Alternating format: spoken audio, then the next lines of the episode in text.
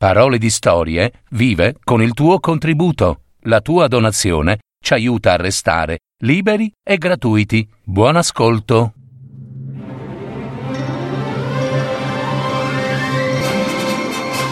Fiabe, favole, racconti, leggende. Adattamento e messa in voce di Gaetano Marino. www.paroledistorie.net Un ognomo in giardino una leggenda olandese.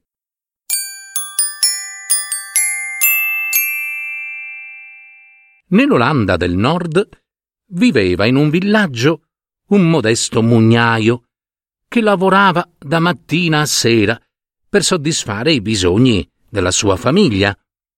Una volta, mentre stava al lavoro, udì una vocina che chiedeva disperatamente aiuto il mugnaio si precipitò nella direzione da dove proveniva il grido d'aiuto e, con grande stupore, vide un esserino, simile a una bambolina, che stava per essere schiacciato dalla macina del mulino. Senza pensare ai danni che avrebbe potuto subire, immediatamente l'uomo allungò un braccio, traendo in salvo la piccolissima creatura appena l'ebbe tra le mani, si accorse che si trattava di una gnoma. La piccola minuscola donna lo guardò ancora tremante. Il mugnaio l'accarezzò con la sua mano rugosa, delicatamente, quasi per paura di farle del male. La gnoma si tranquillizzò, gli sorrise e poi fuggì. Via lasciando l'uomo col dubbio di aver sognato. Trascorsero solo pochi minuti, quando ecco riapparire la gnoma, seguita da tanti ometti simili a lei. Il più anziano disse al mugnaio Hai salvato la vita a mia moglie, perciò noi ti saremo grati per tutta la vita. Se ci permetterai di abitare nel tuo mulino, non te ne pentirai mai. L'uomo, ancora sbalordito, riuscì solo a balbettare Ma sì, sì, eh, certamente. Eh, restate, restate, finché volete. Restate.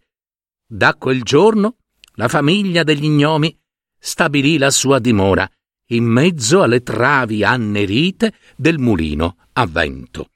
Gli ometti stavano attenti che non scoppiassero incendi e avvertivano il loro amico mugnaio del sopraggiungere di temporali o di bufere di neve, perché il mugnaio potesse prevenire dei danni e legare le pale del mulino.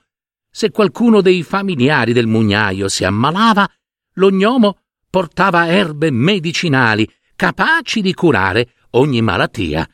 A volte bastava che appoggiasse la sua piccola mano rugosa sulla fronte dell'ammalato perché questo guarisse immediatamente. Insomma, andava tutto bene, tanto che i guadagni del mugnaio aumentarono di tanto, ma di tanto tanto proprio. Il suo benessere e la sua tranquillità suscitarono, ovviamente, l'invidia di alcuni vicini, i quali misero in giro la voce che l'uomo si dedicasse alla magia nera.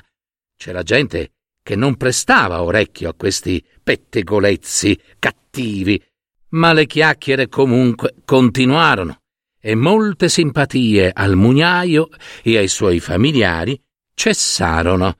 Eh, si sa. Nella casa di uno dei vicini più gelosi e maldicenti abitava Lisa, una bambina di undici anni, con le trecce bionde, come il grano. Era una ragazzina dolce e paziente, Conosceva tutto sugli animali e sulle piante e riusciva a modellare l'argilla con un'abilità straordinaria. Il suo animo gentile e la sua disponibilità verso gli altri rendevano difficile credere che fosse figlia di genitori invidiosi, volgari e ottusi, ma purtroppo così era. La graziosa ragazza aveva sentito tutte le storie che circolavano nel suo villaggio sul mugnaio e sulla sua fortuna e le calunnie. Aveva subito capito che il benessere di quell'uomo e della sua famiglia era opera degli gnomi e non della magia nera, come gli altri calunniavano appunto. Più di ogni cosa al mondo Lisa avrebbe desiderato avere un ognomo tutto per sé, ma questo non era possibile, perché a causa dei suoi genitori i magici omini non si sarebbero mai fermati in casa sua. Un giorno la ragazza modellò con l'argilla un ognomo a grandezza naturale e lo portò a cuocere nel forno del vasaio, che fu felice di poterle fare un favore. Quando l'ebbe riavuto, Lisa dipinse il cappello dell'ognomo di blu, la blusa di rosso e i calzoni di verde, come gli stivali.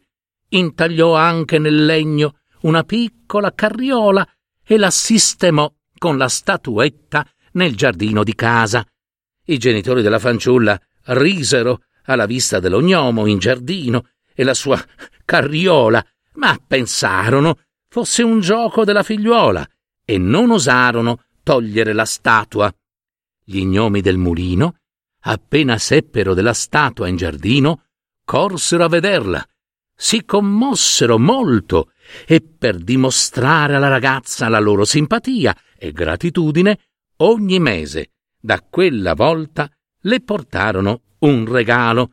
Col passare degli anni, la dolcezza e la determinazione della giovinetta ebbero grande influenza sui suoi genitori, da diventare essi stessi più generosi e tolleranti, e come d'incanto la loro fortuna economica crebbe tantissimo.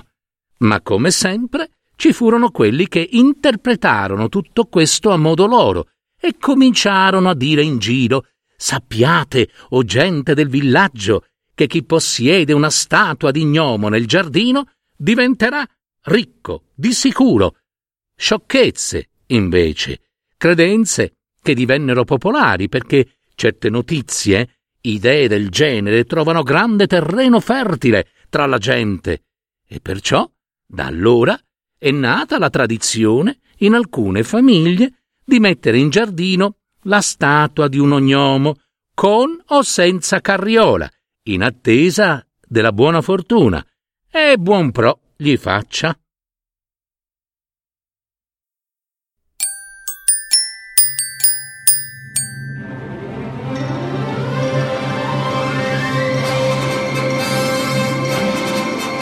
Avete ascoltato Parole di storie, fiabe, favole, racconti, leggende, adattamento e messa in voce di Gaetano Marino. www.paroledistorie.net